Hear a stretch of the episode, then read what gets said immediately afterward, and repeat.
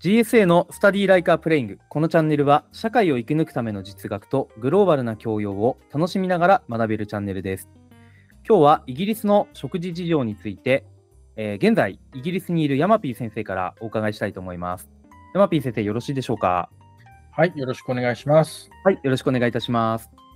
えっ、と、今日はですね、イギリスの食事について、えーまあ、よくイギリスの食事はまずいって言われることが多いんですけれども、はいまあ、そのまずいと言われる理由、それから本当にそうなのかっていうところについて少しお話をさせてもらいたいなというふうに思っています。はい。えっ、と、まず、えっ、と、理事長はイギリス行ったことあるということなんですけれども、はいイギリス料理のイメージってどんな感じですかねいやーやっぱりまずいイメージは正直ありますよねうん。飾り気がなくてうん。白いお皿に食べれるものがどんどんどんと乗って以上終わりみたいなうん。あの食えりゃいいみたいなイメージを私自身としてはちょっと思ってて実際こうイギリスに行った時もそんな食事がちょっとこう出てきてあやっぱりそうなんだなって思った記憶がちょっとあったりはするんですけどもうんその時って何を食べましたその時はフィッシュチップスとかはまあ鉄板で食べましたしあとあのステーキであったりとかうん。あとは何でしょうね、ちょっとお酒を飲みながら、まあ、あのつまみであったりとか、そういったものをうんいろいろ食べた記憶ありますね。うん。うん。全体的にやっぱり美味しくなかったと。そうですね、美味しくなかったです、正直。なるほどね。えっと、まあ、イギリスのご飯が美味しくないっていうのは本当に世界的な有名な話で、うんまあ残念ながら確かにまずいなっていうものもたくさん出会うのも事実だと思うんですよね。はい、えっと、今日は、まあ、まずいものは確かにあるんだけれども、そこで、なぜ美味しくないのかっていうことをちょっと検証したいっていうのが一つと、はい、それから美味しいものも実は結構あるっていうこともお話します。なるほど、なるほど。うん。それからまあ3つ目として、もう一つですね、えっ、と、味覚は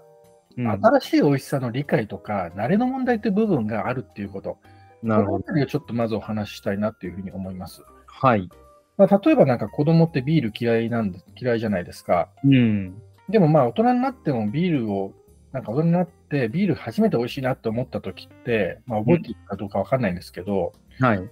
まあ、例えばなんか夏の暑い日に喉がカラカラになった時に冷えたビール飲んで、あ、これ美味しいって初めて分かった時のことって、まあ、僕は覚えてるんですよね。僕も明確に覚えてますね。ああ、そうですか。あの二十歳になってビール飲んでこんなまずいものよく大人飲めんなと思ったけどまさに夏の暑い日に流し込んだ時にああ美味しいと思いましたねうん。はいなんかそういうの、例えば赤ワインとかも同じで、はい、なんか子供の時はなんか渋いし、もう何が美味しいんだか全さっぱり分かんなかったのに、うんなんかこうチーズと合わせた時に初めてこうマリアージュを理解した時とか、うんうんなんかそういうね、あと例えばほら、あの野菜の美味しさに初めて目覚めたとか、はいはい何かがきっかけで、なるほど、これこういう美味しさなのかって分かった時って、はいまあ僕なんかはこれ味の分布を理解するってよく言ってるんですけど、うんまあ、イギリスの味付けには実はそういうところもあると思うんですよね。なるほどまあ、あとはなんか最初にこの感じてた違和感みたいなのがだんだん気にな気にならなくなってきたりすると、うんうなんんかようやくまともにその味を評価できるようになったりとか、うんなんかイギリス料理なんかはちょっとそういう側面も結構あると思うんですよね。うんなるほどえーで、まあ、話をちょっと戻すんで戻すんですけども、なんでイギリス料理はまずいのか、はいまあ、理事長はそのイギリス料理を食べてみて、どういうふうにまずいと思いましたうーんどうまずいと思ったかで言うとまずはその美味しそうに見せようという努力が感じられなかったもうなんでしょうこう我々日本人的な感覚で言うとあの皿の色であったりとかうん。まあその陶磁器の、まあ、焼き色のうんあの加減であったりとかうん。うん。あのメインの食材とのもしくは付け合わせの色の加減であったり盛り方みたいなものある程度こう考える気がするんですけれども、うんまあ、そういった文化が感じられなかったなっていうのがまず1点とあとは文字通り味的に微妙だなって感じたことがちょっと個人的にはあってうんうん。文脈をまだ理解できてないのかもしれないんですけども、まあ、特にああの油物は結構顕著に美味しくないなって思った記憶がありますね。日本では結構こう、あの外はサクサク、中はふわふわとか、うん。なんかカリッとジューシーとかですね、なんかそういう仕上がりをイメージして調理すると思うんですけども、うん。なんかこう、低い油の温度で、まあ、上がってりゃ一緒的なうんうんあの正直感じたなっていうのを記記憶になんか残ってますね。うん。うん。なるほどですね。はい、ちょっとみ店、単にあたあの派手の 店を引いちゃっただけかもしれないんですけども。うん。えっとね、今のような感想を持つ人って、まあ結構やっぱり日本人はい結構いて、うん、まあ僕も最初の頃、そういうふうにすごく思ったんですよね。まあ、なんかこう、美味しくないなと思って、一体なんだろう、これはって。で、まあ私なりにそのまずい側面をいろいろ、まあずっと検証をしてきたんですけどね。はい。あのね、要するに一般のイギリス人っていうのは、まあ、すごく愛すべき人々なんだけど、すごい不器用なんですよ。はい、はい。まあ、はっきり言っちゃえば、まあ、あの料理が下手。はい、はい、はい。まあ、これはね、イギリス人たちを、まあ、あの中傷してるわけじゃなくて、国民キリストに関係していることだと思うんですよね。はい。例えばね、なんかあの、付け合わせに茹でた野菜とかってよく乗ってきたりするんだけど、はい。彼らね、この野菜をね、もうとにかく延々と茹でるんですよ。うん、うん、うんで。それを塩かけて食べた食べるだけ。はいうん味付け塩だけだったりするんですよね。そんなイメージありますよね。あと、まあ、ステーキとかローストビーフとかも焼きすぎだし、はい、はいまあ、。サンドイッチとかなんかボッソボソのパンになんかハムとチーズ挟んでるだけで、うん、こんなのね、なかなかきついですよ。本当チェダーチーズきついし、の飲み下すのに本当一苦労するわけ。はい、はい。で、まあまあ美味しいのは、例えばパブのね、チリコンカルネとかフィッシュチップスとか、はい。まあ、とは言っても、まあ、その感動するとかいう、そういう類のものではなくて、まあ、文句なくとりあえず食べられますよって話ですよね。はい、はい。でね、一応ね、そのイギリス料理をもう散々これまで食べてきて、まあ、気づいたのは、やっぱりね、単純な料理が多くて、はい、はい。どれもね、調理工程がすごい少ないってことなんですよ。ああ、そうですよね。焼く、茹でる、混ぜる以上みたいな感じはあそうりそまうす、イメージで。例えば、フィッシュチップスってあ揚げるだけでしょはい、そうですね。で。ローストビーフとかソーセージも焼くだけだし、うん。例えば、その、フリーイングリッシュブレックファストなんて、これも全部焼くだけなんですよね。うん、うんうん。要はなんかベーコンとかパンとか卵、マッシュルーム、トマト、ソーセージ、ブラックプディング。これ全部フライパンで焼いただけ。うん、うん、うんこれをまあ乗っけただけ。うんうんで、あの極めつけはそのベイクドビーンズっていうのが乗ってんだけど、これなんかもう焼きも しない。うん。もうもう缶詰で売られてるやつがあって、それを温めて皿に乗せるだけっていう。なるほど、なるほど。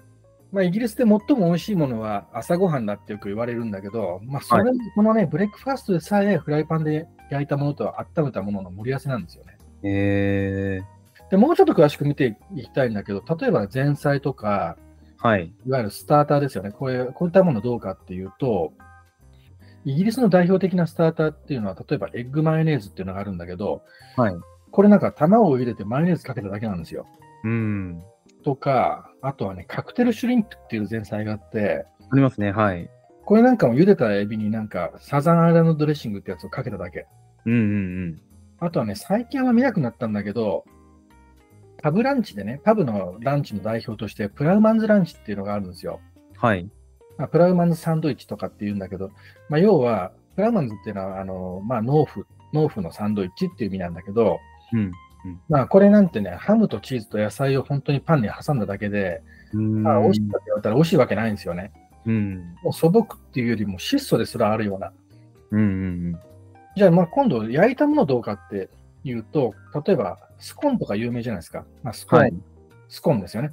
うん。うん。とか、あとはローストビーフの付け合わせのヨークシャプディングとか、うん。まあ、こういったものはあるんだけど、これはもう結局材料混ぜてオーブンで焼くだけなんですよね。うん。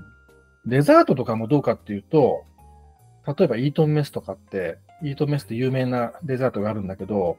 これ生クリームと焼いたメレンゲとうん。砂糖と混ぜて、で、ベリーソースかけただけなんですよ。うん。要はもう混ぜて、ソースかけて、で、しかもそのメレンゲとかソースも買ってきたやつですよね。うん。まあ、あの、手のかかった料理ももちろんあるんだけど、でも、それをね、家でこう、徹底的に、まあ、作っていくみたいなことってあんまりなくて、大体出来合いのものを買ってきて温めるだけなんですよね。うん。まあ、要は、すごく単純な工程のものが多いんだけど、なんでイギリスにはこういう簡単な料理が多いと思いますうーん、ちょっと考えたことがなかったんですけど、まあ僕なり、僕のイギリス旅行の最後に行き着いた答えとしては、まあ関心がないのかなと思ったんですよ。その食というもの。うん。日本人的感覚からすると、なるべく美味しく食べたいっていうモチベーションがどこかにあると思うんですけど、まあもしくは美味しそうに見し見して振る舞いたいとか、うそん。ういったモチベーションがそもそもないのかなうんっていうのが、僕なりの行き着いた答えではありましたね。なるでほそどれがなぜなのかみたいなところまだちょっと分かってないですね。うん。えっとね、その、まあ、食に関する興味っていうのがあんまりこうないっていうのは確かに昔から指摘されてることなんだけど、まあ、要はね、多くのイギリス人って単純にね、料理が面倒なんだと思うんですよ。はいはいはい。やっぱ料理面倒だから単純な工程で済ませられるものが多くて、うん。まあ日本にもね、あの、あえて手をかけないような料理ってあると思うんだけど、はい。これはなんか手間の問題とかじゃなくて、まあ、その素材にとってそれが一番いいから、そうやって単純に料理するだけうんイ。ギリス人は美味しさを追求するからじゃなくて、うん完全であることを優先するっていう、そういう側面があって、うんあの単純な工程のものが多いんじゃないかなって思うんですよね。なるほど。で、まあ、ちょっとこのイギリス料理なんですけど、味付けって凝ってましたどうでしたいや、、全然凝ってる印象はなくて、なんかまあ本当に塩、胡椒、ケチャップ、マヨネーズうん、うん、の味っていうイメージですよね。うん。はい。塩加減とかって覚えてますあ、いや、そこまではちょっと覚えてないですけど、記憶にないってことは、そこは多分、普通だったっていうか、うん。うん、だったんじゃないかなと思うんですが。なるほどね。えっと、まあ僕なんかがやっぱりこう、もう何百回とイギリスで料理を食べてきて、はい。まあ、あの思うこと、まあ、これはヨーロッパ全般にもちょっと言えることであるんですけど、はい実は、ね、塩加減の精度がね、結構低いことが多いんですよね。もあのね人間がね、美味しいと感じる塩分とか、あるいは糖分もそうなんだけど、う、うん。砂糖って美味しいって感じる濃度の幅が結構広いんですよ。うんうんうん。だからまあちょっと砂糖の場合ってお多少多くても多少少なくても、まあ、人間は美味しいって感じることができるんですよね。うんうんうん。ところがね、塩分は実はその幅がすごく狭くて、まあ、要はストライクゾーンがすごく狭いっていうことが知られていて、うんだからちょうどいい味付けをするっていうのは、甘みより塩味の方が難しいんですよ。なるほど。だからね、ヨーロッパで食事すると、うそんのこの味付けをちょっと外してるなっていうことが少なくなって、うんまあイタリアなんかでさえね、結構しょっぱかったりとか、うんうんちょっと薄くて味がちょっとボケてるなとか、うまあ、そうんいうのが結構あって、まあ、特にイギリスではそのボケた味とか、全く味がないっていうことも多いし、うん。まあ、逆にね、やたら塩辛いっていうこともあって、ああ、でもあだからね言われてみたらあったかもしれないですね。あの、うん、ステーキ食べた時に、やたら味がついてなくて、うん、うん。塩追加でもらった記憶が蘇ってきました、今。おーそう、そういうこと結構あるんですよね。はい。でも日本で外食してて、そんなにひどいことってあんまないじゃないですか。うん。まあ、日本人ってやっぱり塩分のその見極めの精度が結構高いっていうのはね、これは一つあると思うんですよね。うんうんところでイギリスで逆に美味しいと思った食べ物とか料理とかってありますうん。うーん、チーズとかハムをお酒のあてとして、あの、食べたことはあるんですけど、それはまあ、あの、少なくとも美味しくないっていう感覚はなくて、まあ、うんどっちかっていうと多分美味しいなと思ってうんうん。食べたんだと思うんですけど、うんうんうん、そうですよね。確かにね、ハムとかチーズとか、これ普通に美味しいもの多いですよね。うん。まあ、ハムみたいになんか日本のものとそんなにこう味が変わらないものとかは普通に美味しいし、うんうん。えっと、まあそういうものとは別にね、最初、これはちょっとなっていうふうに思ってても、さっき言ってたその味の文法ってやつをこう理解していくと、うん。意外と美味しいことに気づくっていうことがイギリスでは実は時々あるんですよ。はいはい。要はね、こっちがちゃんと向き合えてなかっただけっていうことが、まあね、僕には結構あって、うん。えっとね、例えばね、チョコレートケーキとか、はいはい。えーっとね、ついこの間もそのハイストリートって、まあ、要するに、えーっとメインの通りがオックスフォードにあるんですけど、そこのカフェでちょっと食べたんですけど、はい。もうね、イギリスのその甘いもの、スイーツってね、もう本当に甘いんですよ。うん。もうこのね、チョコレートケーキなんかもう本当腰が抜けるほど甘いんだけど、本当激甘で、なんていうかな、ねっとりとちょっとした固めのチョコレートペーストっていうのかな。うんうんそれがね、とにかく濃厚で、舌がしびれるくらい甘いんだけど、うん。このペーストがね、2センチぐらいの厚みでチョコレートのスポンジにごっそり挟んであるわけ。うん。これがね、しかも2段になってるんですよ。うん。で、おまけにね、ケーキ一一切れの大きさが日本の4倍ぐらいあるんですよ。うん。これね、けかなり強烈ですけどね。うん。しかしね、あの、慣れてくると実は日本のケーキの甘さではね、不思議とね、物足りなくなってくる部分があるんですよね。うん。うん。なんかね、こう疲れてる時とか、なんかこういうすごい甘いものってなんか体に染みる時があったりとか、うん。ちょっと癒される時があって、うん。これって何度も何度も食べ慣れてくるとって話なんだけど、なるほど。あの、イギリスにはね、スイーツで有名なんだけど、ステッキトフィープディングっていうのはあるんですよ。はい。これめちゃめちゃ甘くて、うん。まあ、例えばトルコの、ね、バクロファとか、まあ、ロクムとか、あのアメリカのピーカンパイとか、まあ、結構なんか、ウィーンのザッハトルテもそうだけど、ものすごい甘いものって結構あると思うんですけど、はい。要するにこっちサイドから見ると、日本のその、こっちサイドっていうのは、そのヨーロッパ側からこう見たときに、はい。日本のケーキなんか逆に見るとね、甘さをね、控えすぎてるように見えちゃうんですよね。あはは。まあ、要するにヨーロッパサイドの目線で、それになっちゃうと、なんかイギリスあ日本のケーキって味なくないって、うん。まあ、こういうね、慣れみたいなものっていうのは実はすごくあるんですよ。なるほど。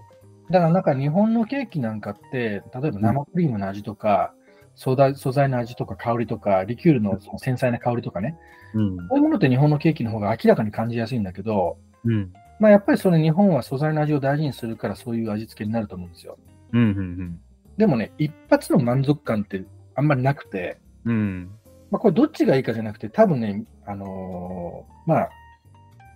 イギリスのそのスイーツも分かってくるとね、もうこれじゃないと満足できないって、だんだんなってくるもんなんですよね。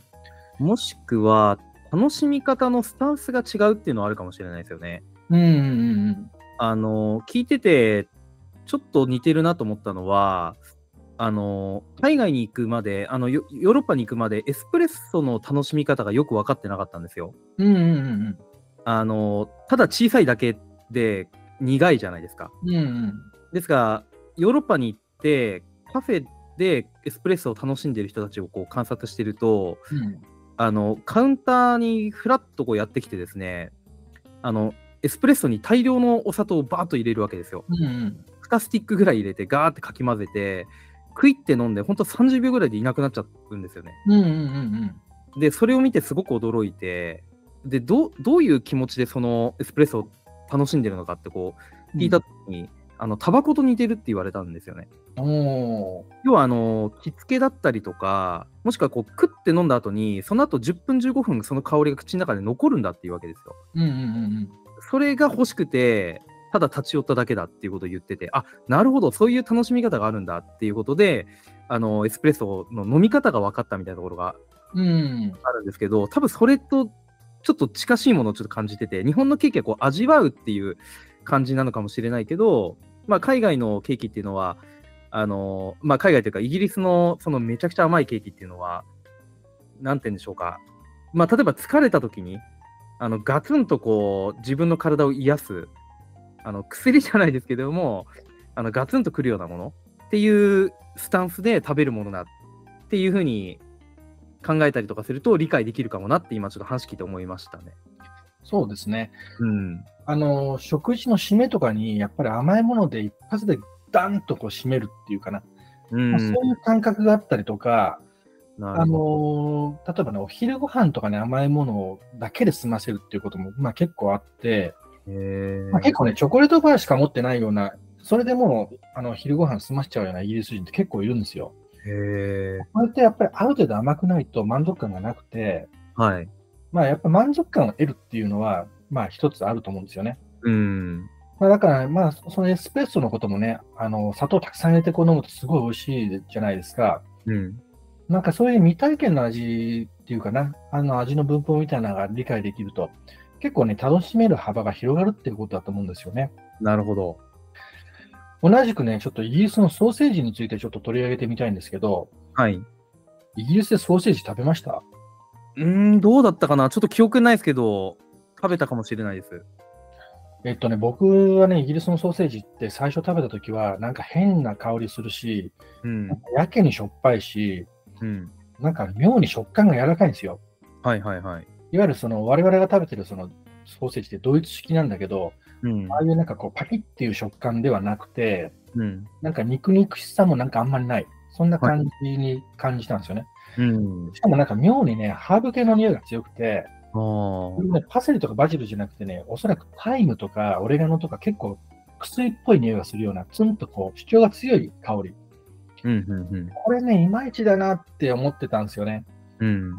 で、まあ、そのイギリスのあのソーセージってね、あの何が美味しくないってね、まあ、肉にね、実はパン粉をどっさり混ぜてあるんですよ。へえ。だからまあ、そのパキッとしなくて、ちょっとぐずっとしてる。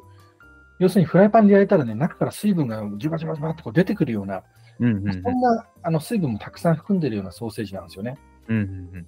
でも、すぐ近くのドイツに、まあ、そんな美味しいソーセージがあるのに、うんうイん。ギリス人はなんで今でもこんなソーセージ食べてるか、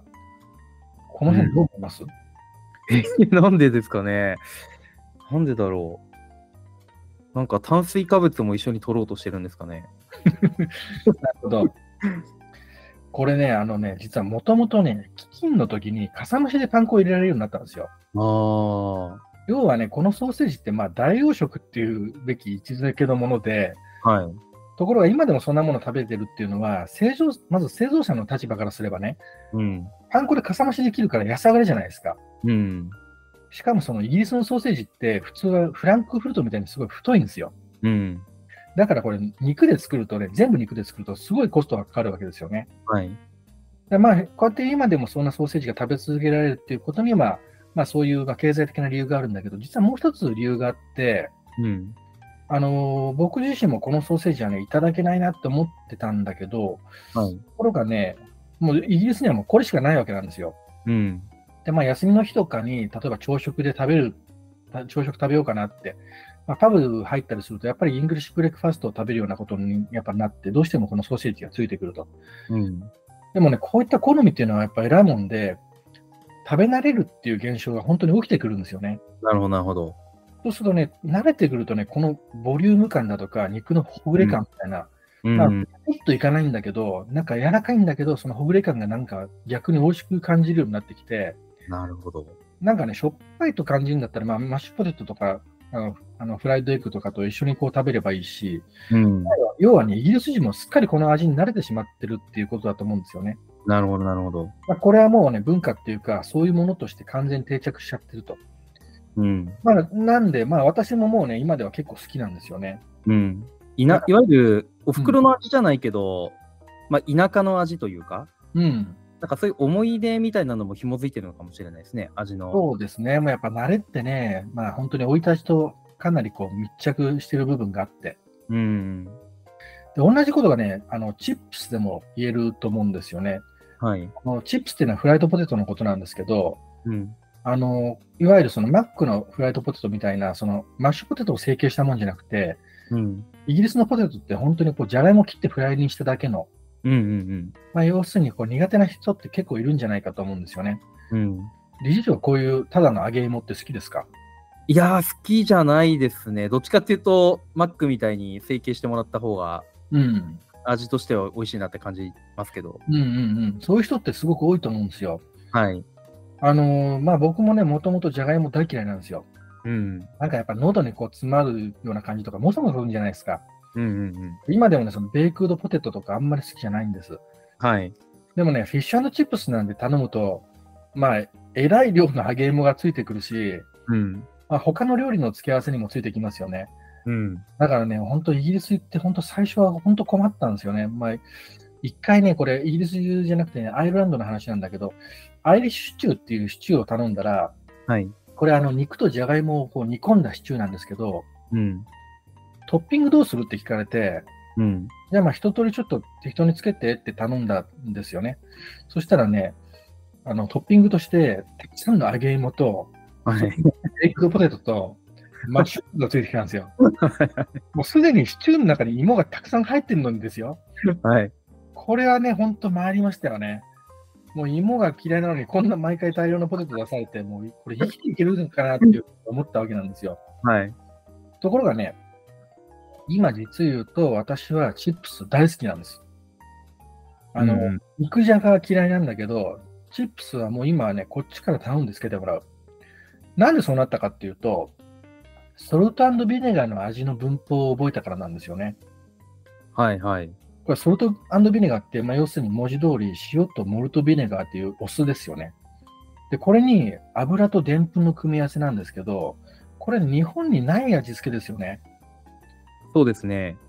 で、酢と塩なんてなんだか、ね、ちょっと貧相な感じで、なんじゃそりゃと思うかもしれないんだけど、まあ、あえて言えばね、餃子にお酢をたくさん使う感じってわかりますはいはいはい。あれちょうにど似てるかな。なるほどなるほ ど。で、これはなんかね、そのカッパエビせんがやめられないのにちょっと似ているんですよ。なんかい意外かもしれないんだけど、酢と油と塩ってすごくあって、でそれもね、薄味にしたらダメで、もう酢をね、とにかく揚げ芋がね、ちょっとしんなりするぐらい、もうジャブジャブ振りかけて、全体がもうしっとりするぐらい、まあ、ちょっと全体疲れぐらいっていうのかな。それにね、塩も盛大にまくんですよね。もうね、体に悪いからとかね、そんなこと言ってると美味しくなくて、まあ、それは体に悪いですよ。でもね、あの、これは本当美味しい。あの、まあ、これもね、やっぱ味の文法だと思うんですよね。まあ、他にもね、あの、パンにね、マーマイトを塗るとかね、はい。トマトジュースにあの、ウスターソース入れるとか、うん。なんか新しい味の文法を理解することで、これを美味しいじゃんと思えるようになったものって実は結構あるんですよね。うん。あちなみにあの、さっきチップスって言ったんですけど、あのこれ、ポテトチップスじゃなくて、フライドポテトのことなんだけど、はい。ポテトチップスはね、イギリスではポテトクリスプスっていう言い方をします。えーこ。れもあのソルトビネガーの味が、ソルトビネガーの味が最高で、うん。あのウォーカーっていうメーカーのポテトクリスプスなんて、まあ、本当にビールのつまみに最高で、うんまあ、そういうね、イギリスには実は美味しいものがたくさん実はある。あのーまあ、みんな知らないだけね、例えばクラブポットっていうパンがあったりとか、なんて言えばいいかな、もうもっちりしたパンがあって、しもっちりしっとりしたパンがあって、これなんかはね、朝飯にすると本当にいいですよね。ハギスとかってことあります、いや、わかんないですね。ハギスってね、これスコットランドの料理なんだけど、もともとは。はい。あのー羊のその胃とかね内臓の部分をこう刻んでそれ味付けしたやつをね膀胱に詰めるんですよでそれをね茹でたもんなんだけどはい。これなんかもねあの、まあ、意外と知られてないんだけどすごい美味しい、うんうんまあ、あとはなんかスコにクロテッドクリームっていうのをつけると思うんだけどこのクロテッドクリームってみんなスコにつけることは知ってるんだけどうん。うん、あはと他にどういう風な使い方すするかとかあんまり知られてないんですよねいはいはい。まあ、あの、実は掘り下げていくと美味しいものって結構あるよっていう話で。あまあ、あの、イギリスの食事っていうのは、そのフィッシュのチップス食べた後に、まあ、ものすごい甘いプディングをすごいたっぷり食べたりするんですよね。うんうんうんまあ、これまあ重い食事なんだけど、この重さで大満足するっていう、まあ、そういう感覚なんですよね。なるほど。うん、まあ、なんか今のね、かんこの感覚っていうのは僕、今の僕には、あの、本当によくわかるし、うん。なんかこうね、要するに油と塩と炭水化物をたっぷりとって、その後に大量のバターと砂糖を取るわけだから、はい。そんなものも毎日食べてたら体にいいわけはないんですけど、うん。まあでも、あの体にいい悪いは別として、まあ、そういう味の文法っていうのもな、るほど。まあそれがね、イギリス料理の、まあはい。はい理解しようと思うと、一歩ちょっと近づけるかな、まあそんな感じで思ってなるほど、なるほど。なんか、頭ではなんか理解できた気がします ね。あのー、多分日本人的なスタンスで楽しもうとすると、ちょっと違うのかなと思ってて、うんうんうんあのー、イギリス人的楽しみ方があるってことを知って、うんうんトライしてみると意外とあれいいかもっていう時は来るのかもしれないなと思いました。そうですね。うんまあ、ちょっと背徳感があるんだけど、一回そういうものを忘れて、一回どっぷり使ってみるっていうのもやり方かもしれないですよね。うんうんなるほど。はい。まあ、えっ、と、まあ、なんかここまでで疑問に思ったこととか、なんか質問したいなっていうことはありますかあのーそういった食に対する、まあ、価値観であったりとかそのスタンまさにスタンスみたいなものってあのいろんな要素から作られていくものだと思うんですけれどもあの日本人はどうしてあの結構こうごちそうっていう言葉があるようにあの一生懸命こう手間暇かけてご飯作ることがあの美しいとされてたりするじゃないですか。うん。で一方でまあイギリスで言うとまあ何でしょうかこうざっくり作っちゃうというかうん。あのみたいな文化があるんでしょうし、まあ、味わうというよりもガツンとインパクト勝負でうん。あの楽しんでいくっていうやり方もあるでしょうしなんかこの辺の違いっていうのはどどういったこう文化的背景から生じたものなのかみたいなもしちょっとヤンプリ先生のあの仮説みたいなものがあったらちょっとお伺いしたいなと思いました。そうですね。えっ、と、まあ、そのイギリス料理と、まあ、日本料理のその違いだとか、ここら辺を比較するっていうのは、まあ、一般的なその感覚から言うと、まあ、例えばね、日本料理の料理人なんかからすると、もうそもそも比較するんじゃないよって怒られそうなんだけど、うんあのまあ、素材の扱い方をはじめとして、調理技術はもとより、まあ、味の付け方とか、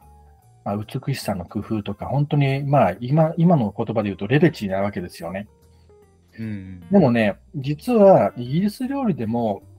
例えばロンドンの最高級ホテルとか、はい、一流レストランの朝食の朝食の美味しさとかって、これ半端じゃないんですよ。ああなるほど。だからこれはまたその、あのー別の回ではもう話そうと思ってたことなんですけど、はいあのーまあ、要は同じね、フルイングリッシュブレックファーストなんだけど、うんその辺のパブで食べるものと、うんその高級ホテルで食べるものって、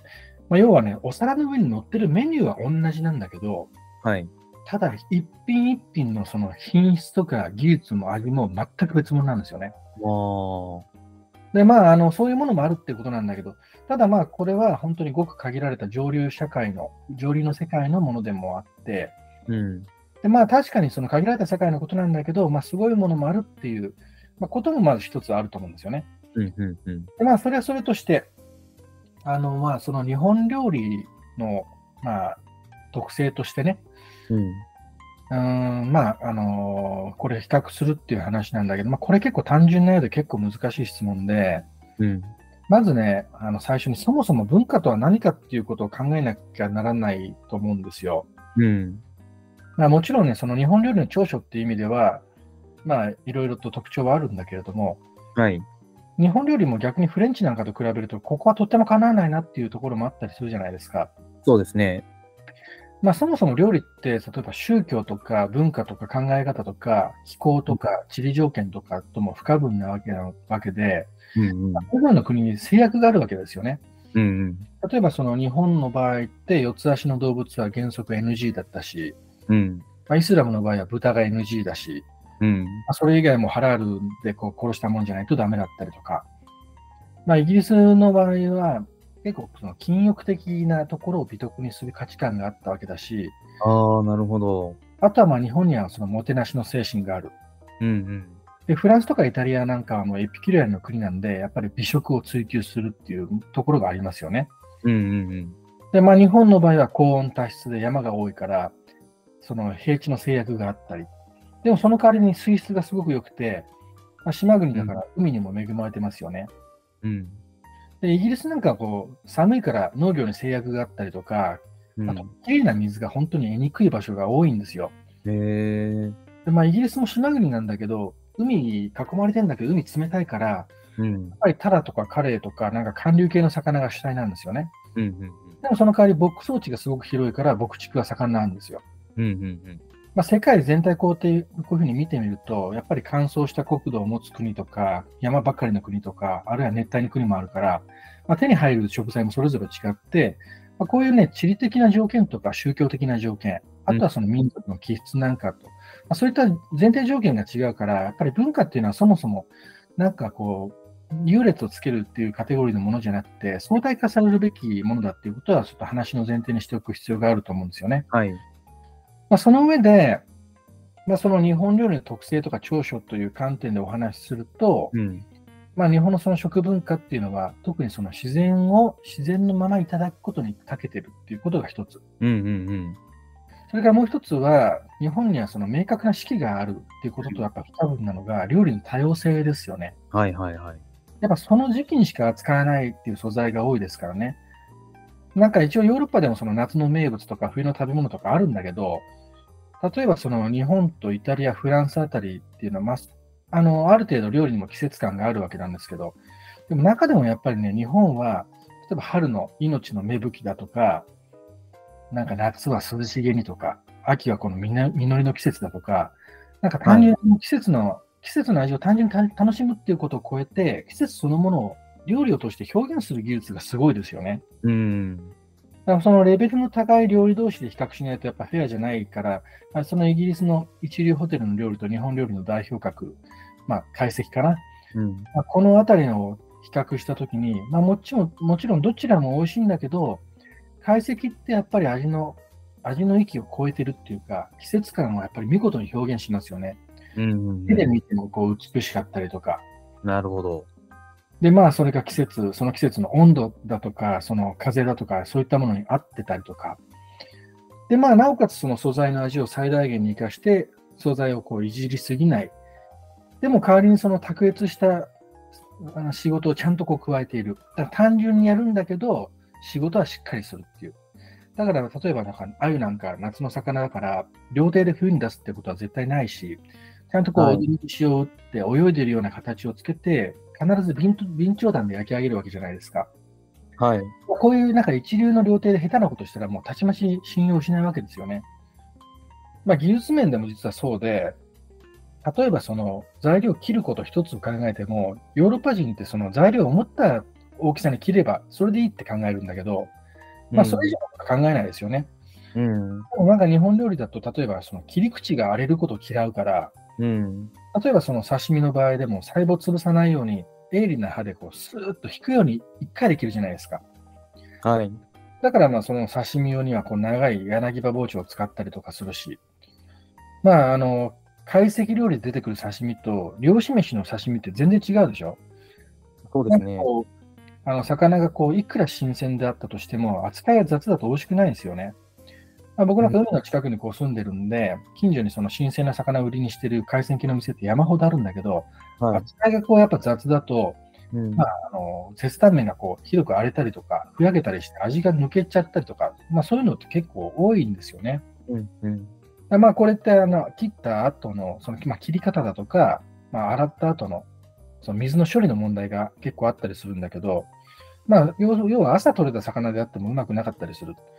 まあ、要要はね、素人みたいな人がやってるから、技術が本物じゃないわけですよね。うんうんで、まあ、その、ロンドンのね、この間、あの、バラマーケットっていうところの近くの調理用具店を、ついこの間見に行ったんですけど、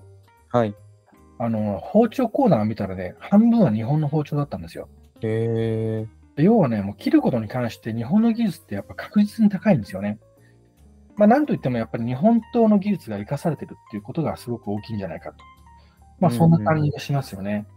なるほど。うん、まあ日本料理ってやっぱりその切り方もそうだし火の入り加減とか出汁の取り方とかうん味のなんか煮含め方とかね塩加減とか、まあ、素材の扱い方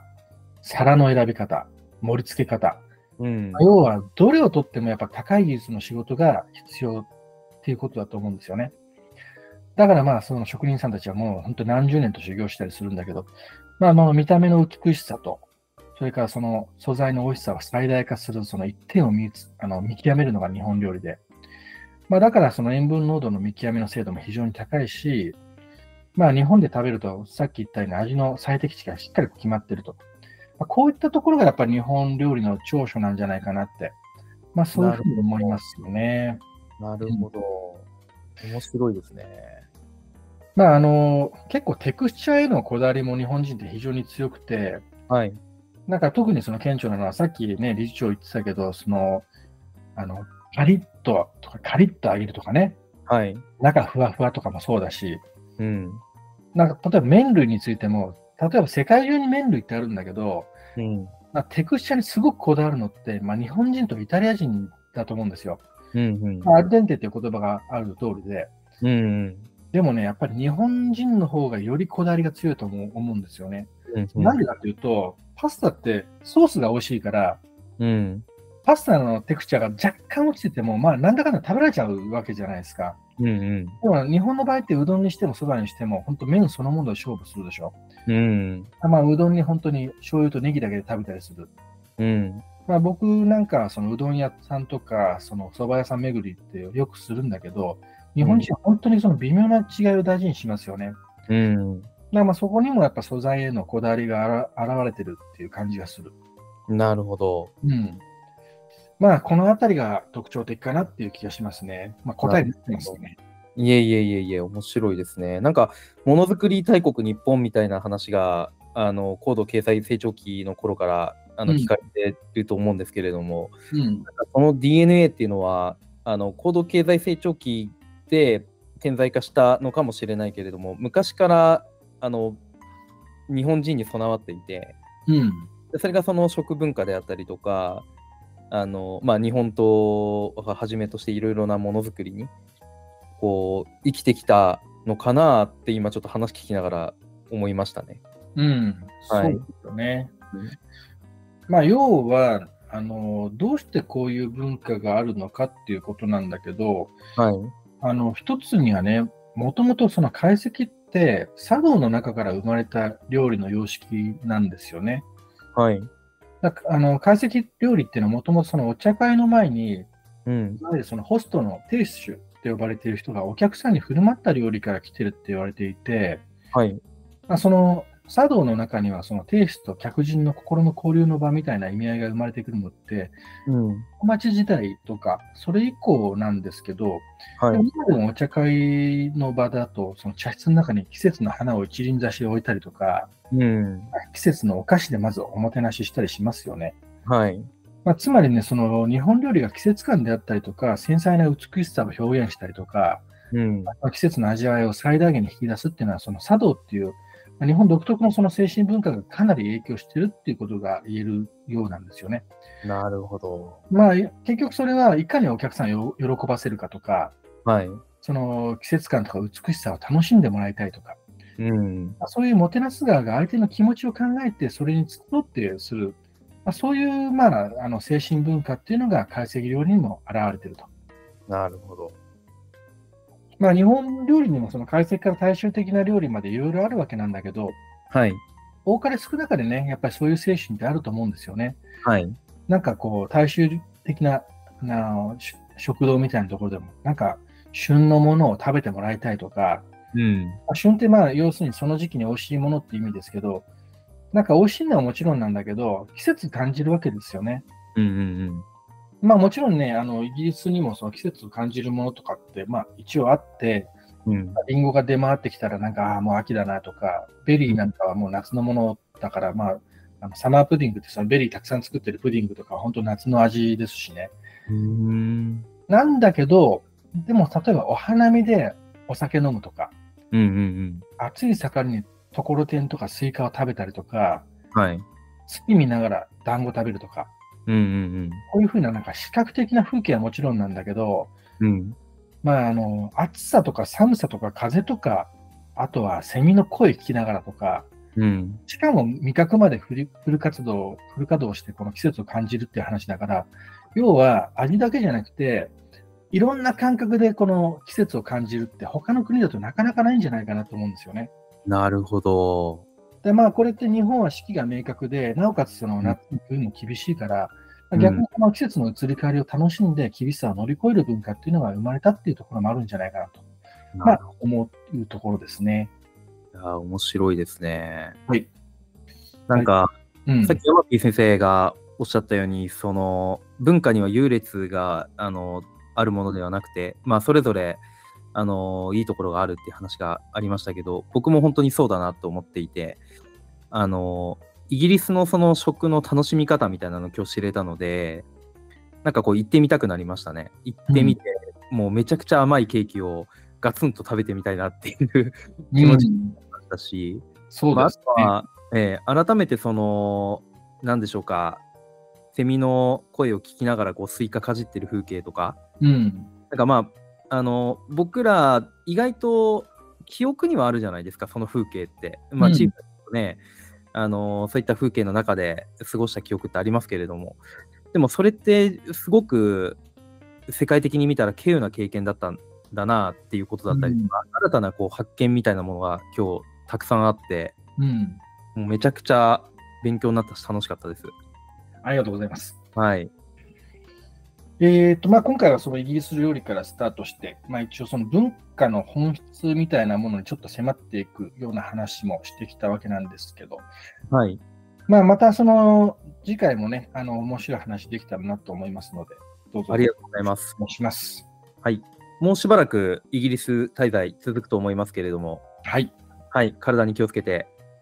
引き続き楽しんでください。はい、ありがとうございます。はい。じゃあ今日はこれで締めたいと思います。ありがとうございました。はい、ありがとうございました。